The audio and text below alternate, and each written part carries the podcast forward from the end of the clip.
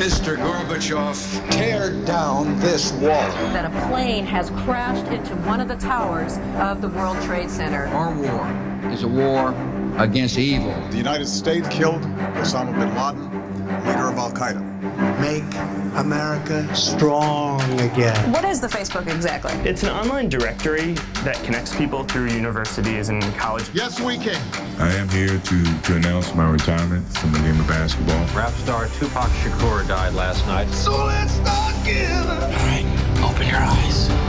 Atlantic Talks. Se tirarmos uma média simples das sondagens últimas, davam 3 pontos de vantagem para uh, Hillary Clinton e teve 2 pontos de vantagem.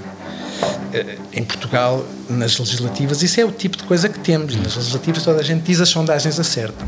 Mas quando nós dizemos que um candidato tem 75% de probabilidade de ganhar, é um bocadinho como dizer. Eh, é como uma companhia de aviação te dizer dos próximos quatro aviões que partirem, há um que vai cair, mas os outros três vão chegar ao destino. Há uma sobreposição de temas em que, no fundo, a política americana é muito singular nas democracias porque é quase completamente unidimensional.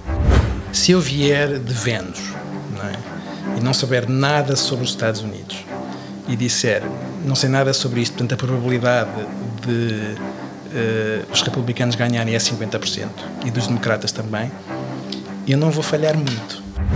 Tivemos uma grande crise económica causada pelo Covid, mas o culpado dessa crise foram os governadores democratas que fecharam os Estados sem necessidade. Ou tivemos uma crise económica causada por um fator incontrolável, aliás, pela Organização Mundial de Saúde e pelos chineses, mas tivemos uma recuperação enorme nos últimos meses. Em tese é simples. Todos os cidadãos habilitados a votar, maiores de idade e recenseados, votam. Os votos são contados e no fim ganha quem tiver mais. And for viewers around the world who might just be getting up, the United States of America has a new president. Mas na verdade sabemos que não é bem assim. A eleição para a presidência dos Estados Unidos não é assim tão simples. Primeiro, porque não é uma eleição, são 50, o número de estados que formam os Estados Unidos. When people cast their vote, they are actually voting for a group of people called electors. The number of electors each state gets is equal to its total number of senators and representatives in Congress. A total of 538 electors form the Electoral College. Depois, porque dessas 50 eleições, só uma mão cheia tem desfecho imprevisível. Vá lá, duas mãos cheias. One, two, three, four, five, six toss-up states. Two of them, usually ruby red Republican states. The others, Nevada, Florida, North Carolina, Ohio, always the most competitive states when you get to the end in presidential politics. É nesses estados, os estados que swingam, cujo eleitorado pode mudar de cor de 4 em 4 anos, que se define quem será o inquilino da Casa Branca, que, note-se, não tem de ser quem tem mais votos no total do país. Há quatro anos ficou bem evidente a complexidade do sistema, com Donald Trump a conquistar a presidência, apesar de ter ficado 3 milhões de votos atrás de Hillary Clinton. Não são apenas as divisões estaduais que tornam complexa a eleição do presidente dos Estados Unidos. A essas linhas juntam-se outras, igualmente divisivas e de consequências igualmente complexas. A linha que divide etnias, brancos, negros, latinos. A linha que divide urbanos e rurais, progressistas e conservadores, homens e mulheres, licenciados e não licenciados, crentes e não crentes, dentre estes, os evangélicos e os outros. Glorify God and make sure that Christians are the head and not the tail, and the top and not the bottom of our political system. God bless you guys. I love you. São muitas divisões numa sociedade que hoje se apresenta mais dividida do que nunca. Como gerir tantas identidades? Raciais, sociais, económicas, de género, quando estas identidades se entrecruzam profundamente com a identidade política e, nesse processo, aumenta a alienação de uns grupos em relação a outros. Se a política é a arte do possível e a procura do compromisso, que política é possível quando o método é tribal e o mote é a divisão? Nestas semanas decisivas até às eleições presidenciais de 3 de novembro, aposto que vamos ouvir falar deste estado de coisas. Os politólogos chamam-lhe polarização. Politólogos como o Pedro Magalhães, o nosso convidado deste episódio. Como se faz política numa sociedade tão polarizada? Para que servem os discursos de campanha? Quem os ouve? Os debates ainda convencem alguém e as sondagens dizem-nos exatamente o quê? E, e tudo aquilo que sabíamos antes da Covid continua a valer no mundo pós-pandemia? São muitas perguntas, Pedro. Ainda tenho mais uma ou duas. Bem-vindo às Atlantic Talks. Olá, obrigado pelo convite. O Pedro Magalhães tem 50 anos, é investigador do Instituto de Ciências Sociais da Universidade de Lisboa e um dos politólogos mais reconhecidos do país. Tem desenvolvido trabalho em comportamento eleitoral, opinião pública, sondagens e atitudes sociais e políticas. Conhece bem o sistema político e eleitoral dos Estados Unidos, país onde fez o seu doutoramento na Ohio State University entre finais dos anos 90 e no, o início dos anos 2000, bons tempos, em que o pico de drama em eleições presidenciais era a disputa sobre os votos da Flórida, que decidiram quem seria o novo presidente dos Estados Unidos entre um democrata moderado e um republicano também moderado. Não tão moderado, mas sim, mais moderado que o doce. Bastante mais. Isto é tudo uma questão de perspectiva. Em 2011, 2012, o Pedro voltou aos Estados Estados Unidos como professor convidado da Universidade de Georgetown, com o apoio da FLAD, deu aulas sobre sondagens, inquéritos e comportamentos eleitorais na Europa e ainda na ressaca da crise do subprime sobre as consequências dessa crise na política europeia. Eis a prova de que isto é toda uma questão de perspectiva. A crise do subprime nos Estados Unidos e a crise das dívidas soberanas na Europa parecem hoje um solavanco mais ou menos suave em comparação com a recessão global que temos pela frente e as consequências políticas que poderão daí advir. Mas, enfim, já lá vamos. Pedro, proponho que comecemos pelo início, ou seja, pelos fundamentos. O que é que é preciso perceber, no essencial, sobre o sistema constitucional norte-americano e o sistema eleitoral para se perceber o que se vai passar nas próximas semanas? Eh, muito bem. Eu tenho a certeza que aquilo que vou dizer não é novidade para muitos dos que nos estão a ouvir, mas será novidade para outros e, e, e é o elemento enfim, mais importante, ou dele decorrem muitas implicações. Eh, talvez a maneira mais fácil seja comparar com as eleições, por exemplo, para o Presidente da República português. Em Portugal contam-se votos, contam-se votos dos eleitores e, portanto, quem tem mais votos ganha no caso do Presidente, precisa de ter mais de metade, se não tiver mais de metade, há uma segunda volta, mas são votos populares que se contam. Nos Estados Unidos, contam-se eh, votos num colégio eleitoral. Esse colégio eleitoral, que é feito, composto por mandatários, eh, é eleito pelo povo, mas de uma forma eh, distinta eh, do que se passa em Portugal. Não há um círculo nacional, o que há é eleições em cada Estado. E em cada Estado o candidato que tiver mais votos conquista todos esses lugares no colégio eleitoral. Isto não é 100% verdade, há alguns Julgo estados... que há dois estados com, onde pode ser proporcional. No não é assim, eu penso uhum. que no Oregon também não é assim, mas enfim, são coisas marginais, no fundamental é um sistema maioritário, o que é que se quer dizer com isto? Quer dizer que quem ganha, ou quem tem mais votos do que qualquer outro candidato, conquista todos os lugares eh, correspondentes a esse Estado. O all, como diziam os ABBA. Exatamente. First past the post, como diziam os ingleses, por causa das corridas de cavalos. Bem, eh, isto tem várias implicações. Aliás, algumas delas de que já falaste na introdução. A primeira é que é possível que o candidato que tem mais votos a nível nacional não seja o vencedor das eleições. Isso nos Estados Unidos já aconteceu, salvo erro, cinco vezes eh, aconteceu na eleição de que falavas, eh, Gore-Bush, uhum. mas aí por uma margem pequena e aconteceu por uma margem, digamos, por uma diferença maior no caso das últimas eleições, em que, digamos, os lugares que eh, Trump conquistou no colégio eleitoral foram muito maiores, uma proporção muito maior do que os votos que teve. E foi derrotado por, como dizes, por 3 milhões de votos. Isso é uma primeira implicação. Já agora, não é completamente impossível que num sistema como o nosso, por exemplo, de eleições legislativas, aconteça uma coisa do género, mas é muito mais improvável. Até porque um, as legislativas, sendo também eleições por circunscrições, por distritos, um, a, a, distribuição de lugares é proporcional. Não é, não é, claro. Quem ganha um distrito não leva os deputados todos. Absolutamente. Implicações, falávamos, já falámos da primeira, uh, poder ganhar a eleição perdendo a nível nacional, em termos de votos.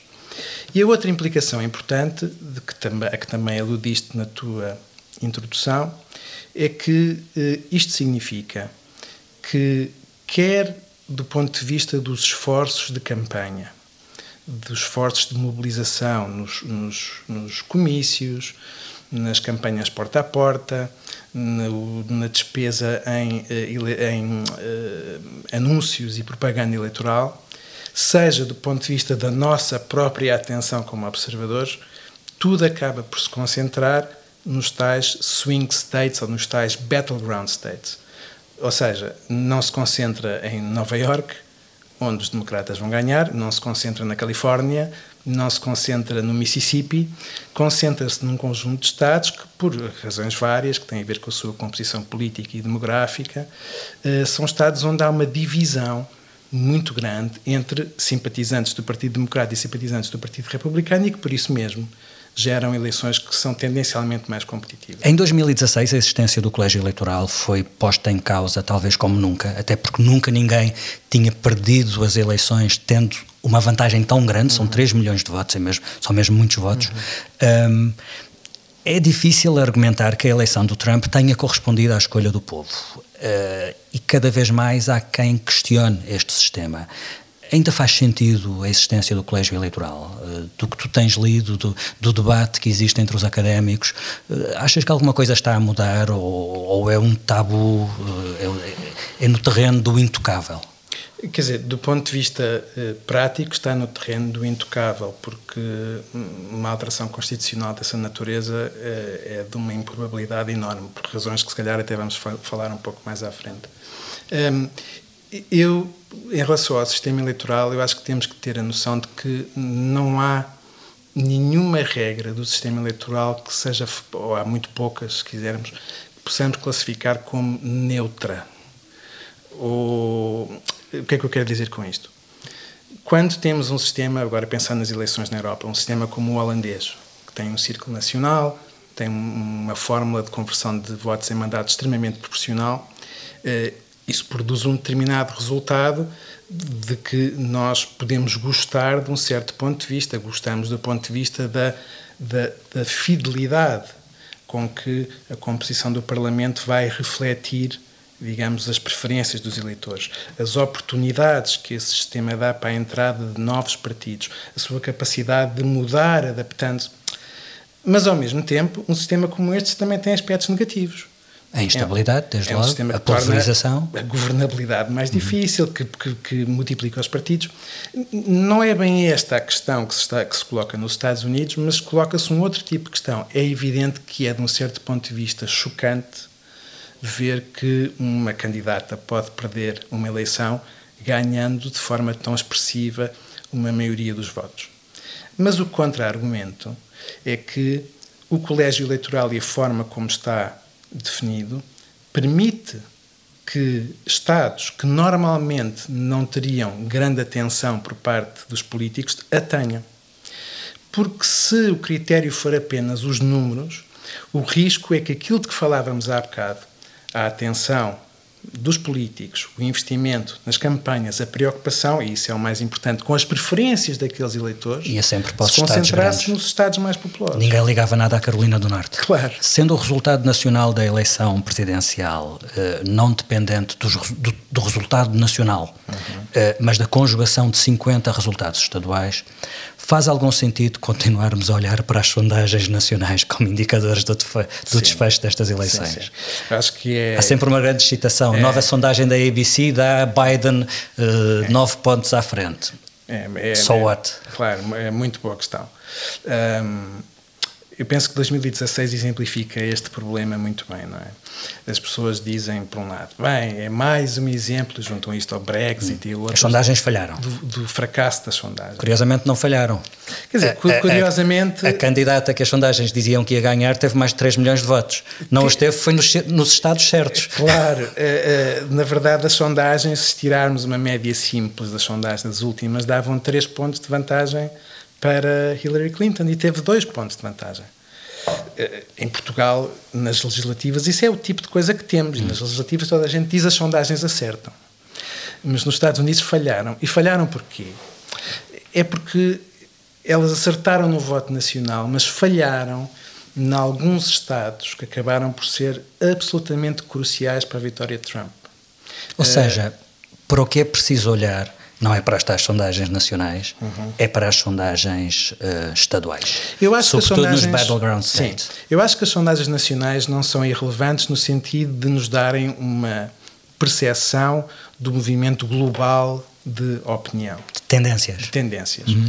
Mas e hoje em dia, na verdade, ninguém faz isso. Ninguém hoje em dia, se nós pensarmos naqueles famosos forecasters, o Nate Silver, ou, ou agora o trabalho que está a ser feito pelo Economist, todos esses trabalhos se baseiam nas sondagens estaduais. Precisamente. Um, e porquê? Porque de facto é isso que vai determinar a composição do Foi essa eleitoral. a principal lição de 2016? Foi essa a lição que os posters aprenderam? Uh, eu acho que eles já tinham essa lição. O problema é que, eh, e eu tenho muito essa experiência em Portugal, quando as sondagens falham sobre algum partido ou têm um desvio maior, ou até numa eleição há um, nas europeias já aconteceu, há uma, um, digamos, o que é retratado como um fracasso generalizado. As pessoas, a lição que tiram disto é: olhem, vejam, o partido X foi subestimado, o partido Y, corrijam na próxima. Só que os erros não se repetem sempre da mesma forma. Os erros, eh, nunca perdemos a oportunidade de cometer erros novos. É, os erros são sempre novos. uh, e o que é que se passou neste caso concreto? Vale a pena falarmos um bocadinho sobre isto. Um, onde as coisas correram verdadeiramente mal foi em estados como o Wisconsin, como a Flórida ou como o Michigan. Em que uh, Trump, por exemplo, no Wisconsin, teve 47%, as sondagens davam 40%. E essa diferença entre 40 e 47 foi o que determinou a vitória de Trump. Uh, na Flórida davam uh, 44, teve 48. No Michigan davam 42, teve 47. Portanto, são diferenças muito maiores do que aquelas que ocorreram a nível nas sondagens nacionais, mas que foram absolutamente decisivas para que uh, o Partido Republicano pudesse construir a sua maioria no colégio eleitoral.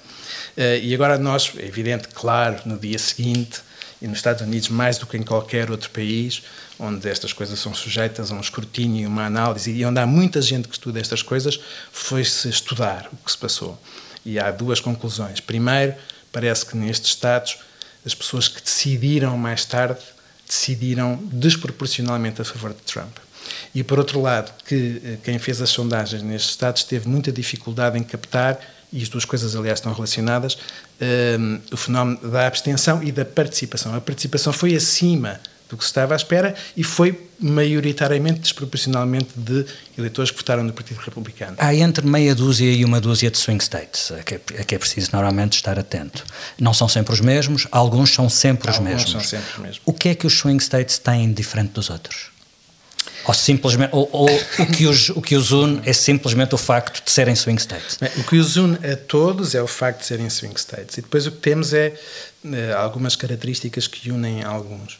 Eu, uh, quando morava em Columbus, que é a capital estadual do Ohio, onde é a Ohio State University, uh, uma coisa que acontecia com muita frequência era testarem novos produtos hum. na cidade.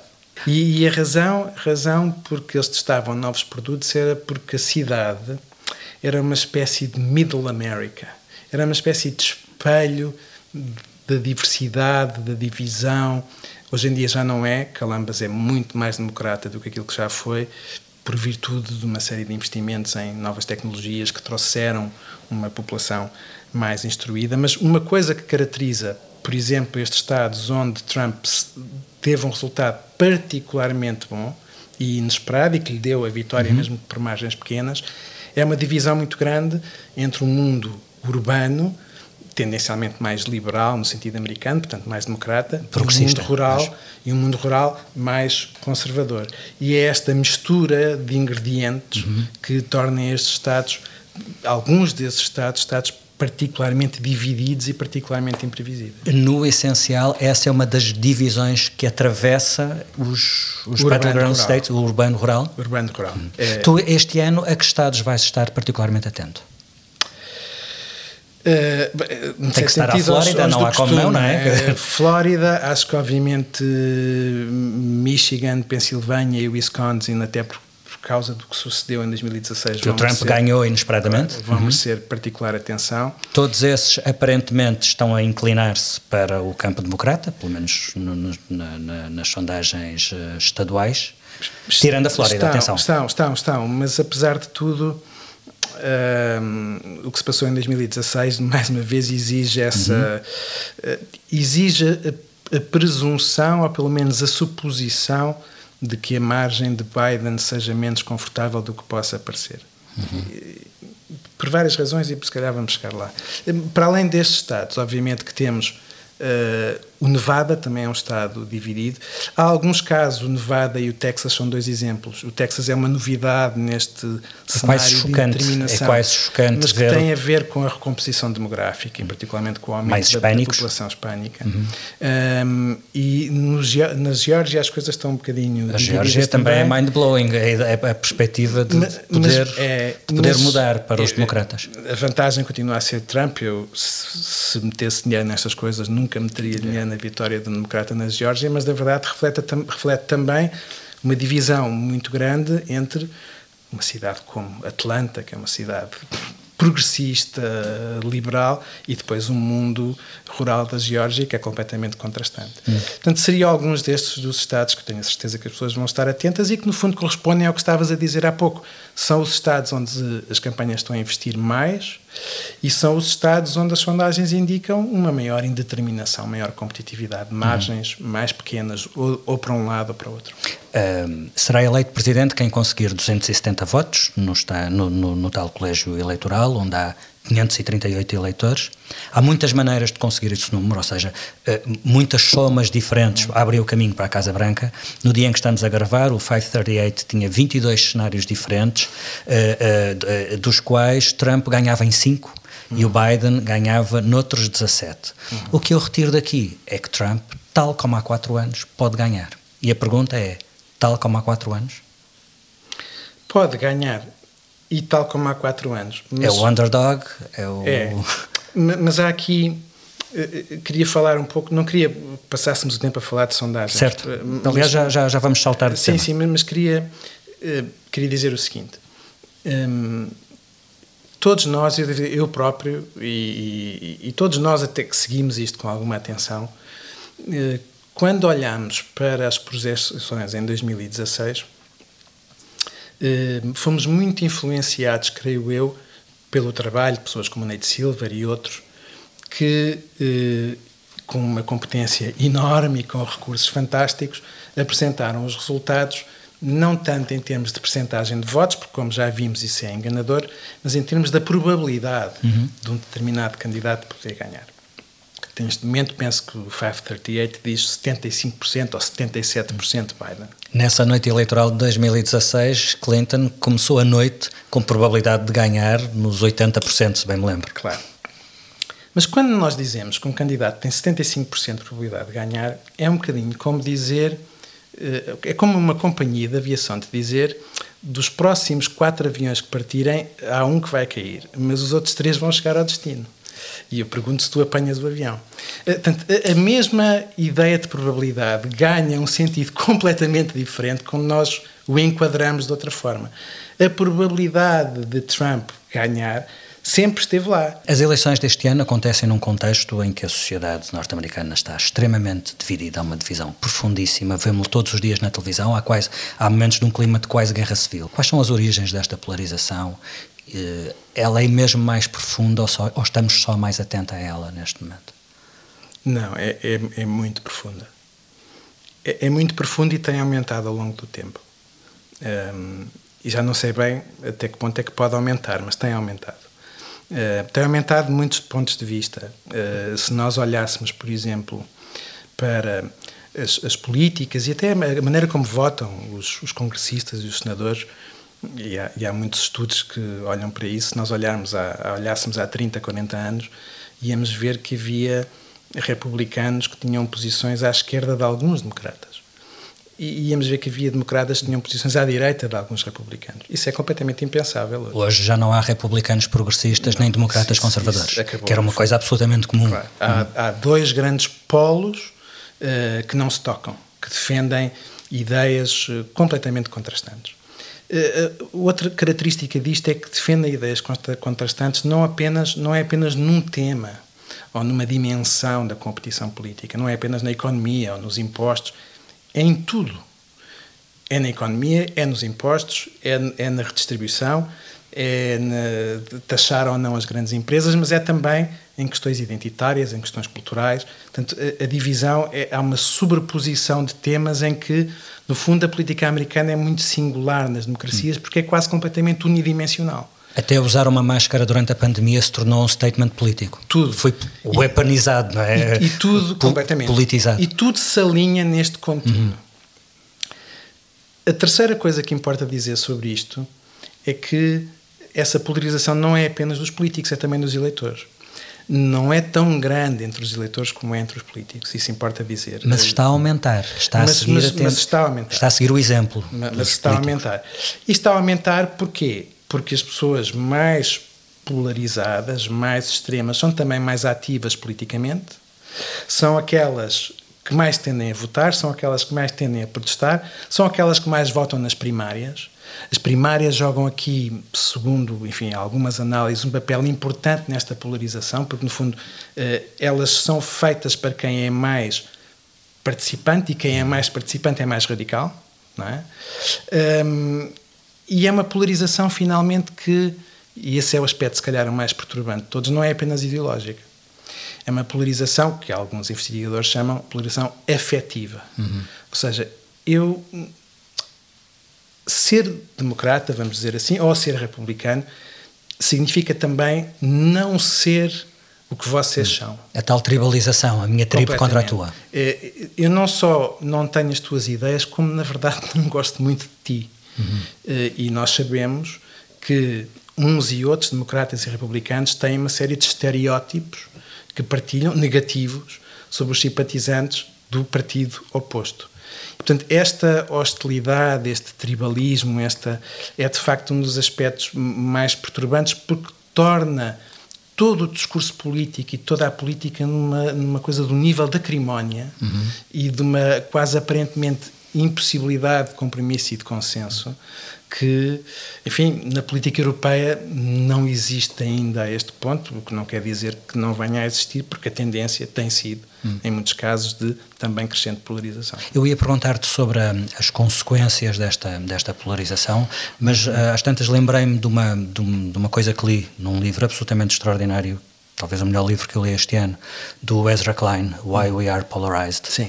E ele às tantas escreve: estamos tão fechados nas nossas identidades políticas que não há virtualmente nenhum candidato, nenhuma informação, nada que nos obrigue a mudar de opinião. Uhum. Aceitaremos quase tudo e qualquer pessoa, desde que isso ajude o nosso lado, e o resultado disso é uma política sem barreiras de proteção, sem normas, sem poder de persuasão e sem prestação de contas. Isto é a negação da política é a negação da convivência política, é a negação, eh, se quisermos eh, chegar a um ponto mais extremo, é a negação da democracia, no sentido em que a democracia é a arte de transformar, de procurar compromisso e de resolver diferentes de forma pacífica. Uhum. É? é? difícil resolver diferentes de forma pacífica. Uhum. Desta forma. Oh Pedro, mas se não há diálogo e não há mecanismos de persuasão, faz-se uma campanha eleitoral para quê? Para mobilizar não para convencer. Não para convencer. Uhum. Isso é cada vez menos. Aquilo que nós verificamos, uh, não é nós, é quem faz a investigação sobre isto e que, no fundo, são, é a literatura que eu consumo para, para, para poder falar sobre isto. Nota-se, por exemplo, que um democrata votar num candidato republicano, inclusive se for um candidato republicano a nível local ou a nível estadual, é cada vez menos frequente. Uhum. E, e o mesmo do outro lado é cada vez menos frequente. Havia uma, uma grande literatura sobre o split ticket voting. É? Uhum. As pessoas que. Que em português chamaria a teoria dos ovos e dos cestos. A teoria dos ovos e dos cestos. Isso tem vindo a diminuir. Uh, tem vindo a diminuir de dois pontos de vista. Havia muita ideia de que havia, havia eleitores que preferiam, por exemplo, votar uh, num candidato presidencial de um partido e votar num congressista de outro partido, uhum. para de alguma maneira promover equilíbrio e esse tempo acabou? Esse tempo não acabou completamente, mas esse perfil de eleitor é cada vez menos vulgar e, portanto, isto também significa outra coisa, tem outra implicação, que é se eu vier de Vênus não é? e não souber nada sobre os Estados Unidos e disser não sei nada sobre isto, portanto, a probabilidade de uh, os republicanos ganharem é 50% e dos democratas também, eu não vou falhar muito Não vou falhar muito porque esta divisão é uma divisão cada vez mais inamovível. Hum. É uma espécie de uma detente, cada lado é, anula o outro. Cada lado anula o outro, é evidente. Ganha quem tem mais capacidade de mobilizar a sua base. Isso é, isso é hoje. Tirá-los de casa para ir, para ir, para Isso é hoje mais importante do que foi no passado, digamos, a persuasão. Então, deixa-me, deixa podíamos falar um bocadinho sobre a base. Sim. Então, que bases são essas? Porque o eleitorado republicano tem-se tornado, tem -se tornado muito mais homogéneo nas últimas, nas últimas décadas. Uhum. Suponho que, sobretudo, desde o George Bush Jr. Uh, que na primeira campanha, e por isso é que eu te falava de 2000, se apresentou como um republicano com coração, um republicano que um democrata poderia aceitar, e entre 2000 e 2004 mudou completamente Sim. o paradigma. Uh, portanto, a base republicana tornou-se bastante monolítica uhum. e bastante motivada, porque o Trump tem um discurso muito afinado para aquele eleitorado, que é muito pouco heterogéneo. O que se vê nos democratas é que têm uma vida muito mais difícil porque têm que reunir uma coligação de várias minorias. Uhum. Uh, a Big Obama Coalition era, conseguiu isso com, com muito sucesso. Isso não só torna mais difícil calibrar uma mensagem que chega a todos os grupos, da parte de um, de um candidato democrata, como entre a base democrata há uma competição entre vários grupos identitários para marcar a agenda. Sim. Dito assim, a vida é bastante mais fácil para Trump do que para Joe Biden, simplificando? Não tenho a certeza. Um, Deixa-me reconstituir o que disseste, Força. talvez de, de, de, outra forma. Um, o eleitorado republicano tem alguma heterogeneidade. Por exemplo, um, nós sabemos que há uma relação bastante forte, cada vez menos forte, mas ainda bastante forte, entre o nível de rendimento e a probabilidade de votar republicano. Uhum. Portanto, o eleitor republicano com altos níveis de rendimento convive com um eleitor, eh, por exemplo, falámos há pouco do Michigan, da Pensilvânia, com eleitores com working class, com baixo nível de educação. É? E nem sempre é fácil calibrar um discurso que dê para os dois. É fácil se acontecer o que aconteceu em 2016 e acontecer o que, acontecer, o que está a acontecer agora, que é transformar a luta política numa luta identitária. Uhum. Brancos versus o resto. Uhum. É? Um, e foi isso que uh, Trump fez. Eu recordo que no lançamento, na, na apresentação da candidatura do Trump, foi a, a, mensagem mais clara que ele disse é que vinham os mexicanos violar violar uhum. traficantes de droga e violadores. When Mexico sends its people, they're not sending their best. They're bringing drugs, they're bringing crime, they're rapists and some I assume are good people. Foi claramente desde o início um discurso que procurou e bem e inteligentemente desvalorizar a questão económica, porque a questão económica não o beneficiava porque os Estados a recuperação tinha começado com o Obama, claro. claro. E enfatizar as questões culturais e as questões identitárias, procurar esse traço de união. Esse traço de união, curiosamente, também existe do lado dos democratas. Neste sentido, há diversidade dos grupos étnicos, mas há uma certa unidade no reconhecimento dessa diversidade. Hum.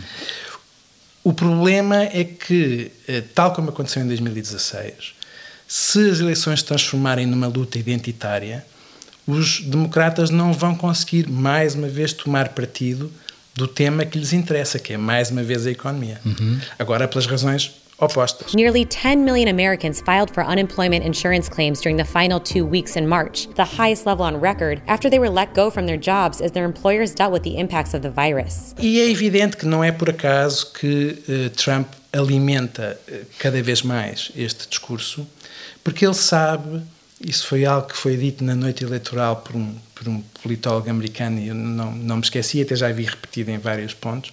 Um, esta eleição mostra a importância. Nós passamos a vida preocupados com será que escolher este candidato por ser negro ou por ser latino vai ajudar a captar. Eh, o que determinou a eleição de 2016 foi o eleitorado branco. Uhum. O eleitorado branco, digamos, working class, é quase 40% do total. Eh, durante muito tempo, e estes, estes livros aparecem recorrentemente, uh, diz uh, o futuro é dos democratas. É? O futuro é dos democratas porque a diversidade étnica, racial, para usar esse termo, nos Estados Unidos é cada vez maior. E os democratas têm, obviamente, maior capacidade nas atuais circunstâncias para atrair esse eleitorado. O que este argumento esquece é que a transformação dos temas identitários como um tema central aumentou a capacidade dos republicanos de atraírem o eleitorado branco eh, com, com menor instrução e working class. Porque uh, as mudanças demográficas nos Estados Unidos são absolutamente avassaladoras e muito aceleradas. Isto não quer dizer... Eu não tinha noção disto, li, aliás, Sim. em 2013 foi o primeiro ano em que a maioria das crianças com menos de um ano não eram brancas Sim. nos Estados Unidos. Sim. Em 2030 as projeções oficiais dizem que a imigração vai ultrapassar a natalidade como principal motor de crescimento da população. Ou seja, por um lado, isto pode significar que o discurso do orgulho branco está a viver de empréstimo, é uma hipótese. Uhum. A outra hipótese é que isto ajuda a construir uma narrativa de que os brancos estão sob ameaça e precisam de se, de se mobilizar e se defender. A questão é, qual é que predominará. E esse, esse, discurso existe sem dúvida, quer dizer, nós verificamos, uh, por exemplo, comparando o eleitorado de Obama com o eleitorado de Clinton, no fundo o que se passou, o que nós verificamos é que uh, Obama perdeu Quer dizer, o eleitorado Obama branco, uh, uma parte importante foi para Trump. Uhum. Muito mais do que o contrário se passou. A passagem de uh, uh, anteriores eleitores do Partido Republicano para o Democrata. Uhum branco e muito em particular com baixo nível de instrução. Uhum. essa, essa caracterização é muito interessante porque nos mostra as linhas de visão que hoje são ainda mais, mais notórias. A maioria dos homens votou Trump, uhum. assim como a maioria dos eleitores brancos, como estavas a dizer, com mais de 50 anos e sem formação universitária. Exato.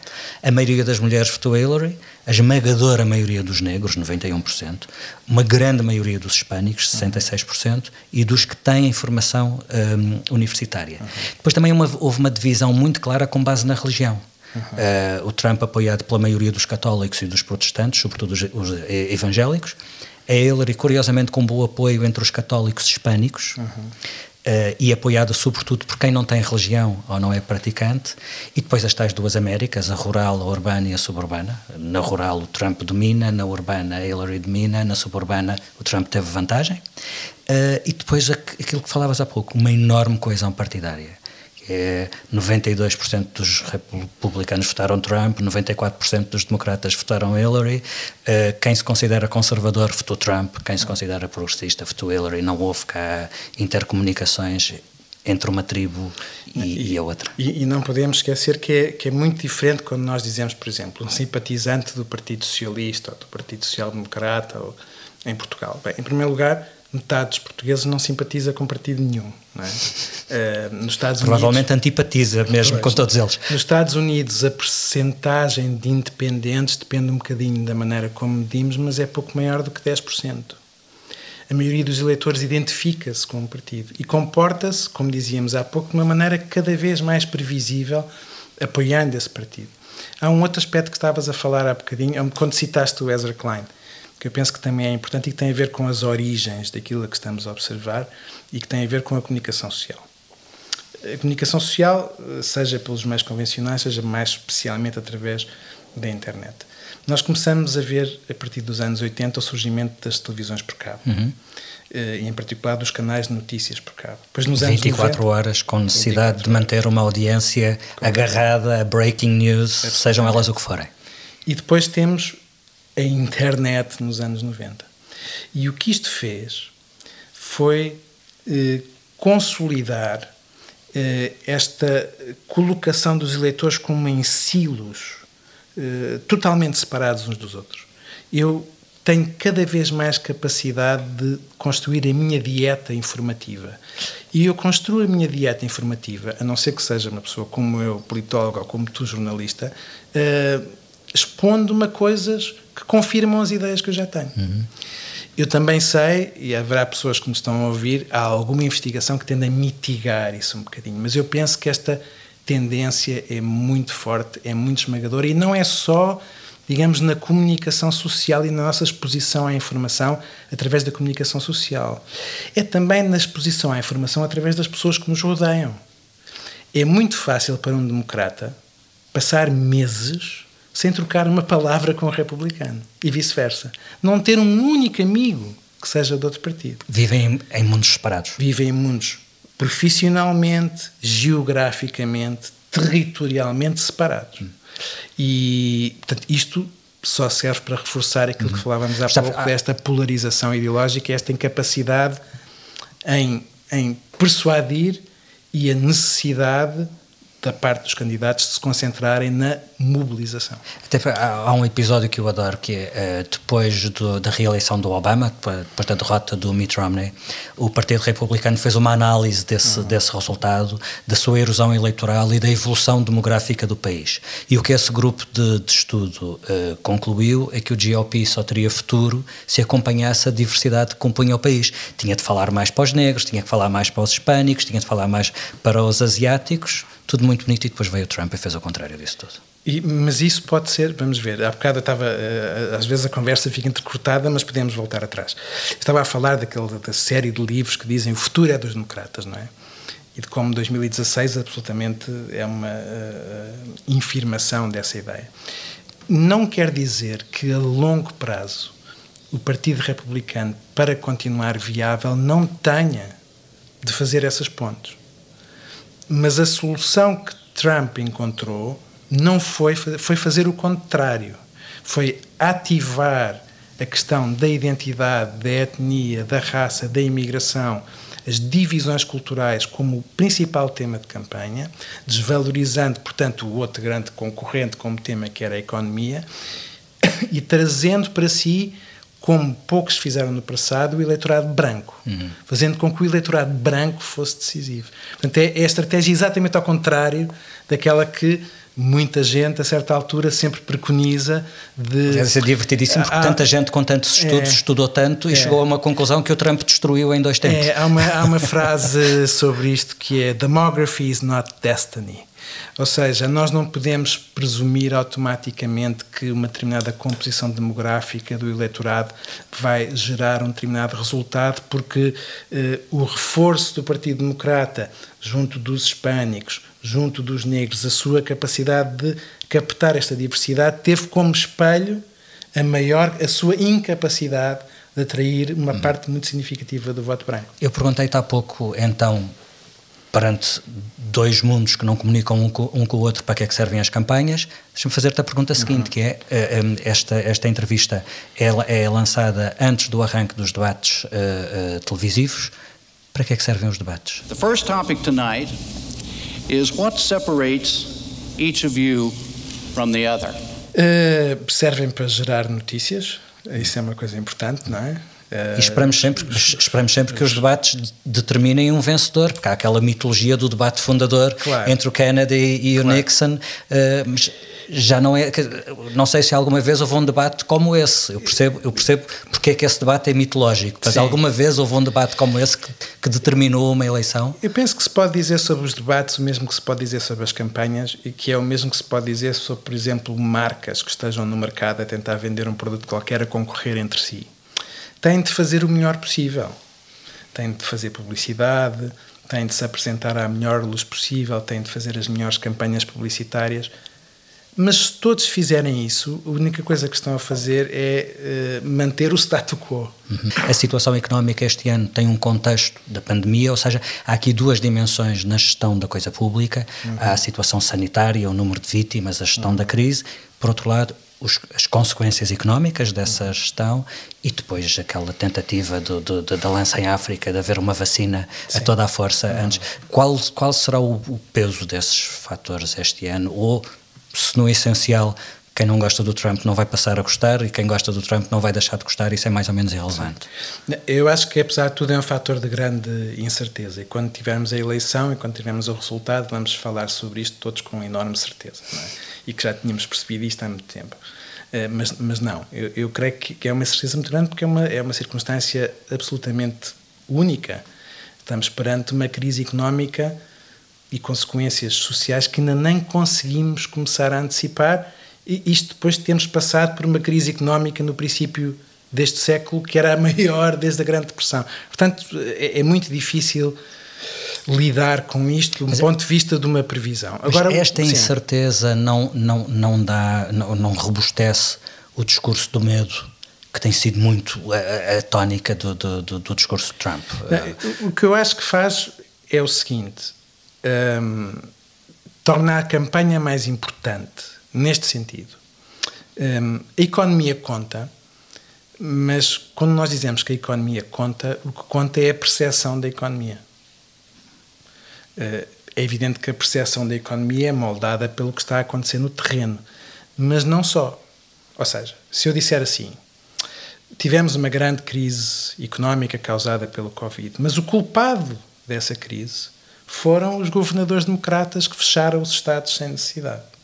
Ou tivemos uma crise económica causada por um fator incontrolável, aliás, pela Organização Mundial de Saúde e pelos chineses, mas tivemos uma recuperação enorme nos últimos meses. Este é um enquadramento da crise que, obviamente, é o enquadramento que Trump está a vender a eleitores que, como nós já vimos há pouco, querem receber um enquadramento que confirme as suas posições. Estas entrevistas terminam sempre com um jogo de palavras e o que eu te proponho é que aquilo que eu disser respondes com a primeira coisa que te venha à cabeça. Pode ser? Pode. Federalist Papers. A primeira coisa que vem à cabeça é clássico e, e Madison. Muro. Da vergonha. Ohio. Uh, muitas saudades. E nostalgia. Twitter. Um vício. 538. Uh, informação, admiração até, no certo sentido. Too close to call. É o que vamos ter. Ficamos por aqui. Obrigado, Pedro, pela tua disponibilidade para nos guiares por este labirinto. Atlantic Talks é um podcast da Fundação Luso-Americana para o Desenvolvimento. A produção áudio é do Paulo Castanheiro. Eu sou o Felipe Santos Costa. Voltamos na próxima semana e já a seguir descubra o que nos diz o nosso próximo convidado. Os algoritmos do Obama não são bons nem maus em si. Os algoritmos do Trump não são bons nem maus em si. Agora, o Obama claramente utilizou-os para unir. Até lá.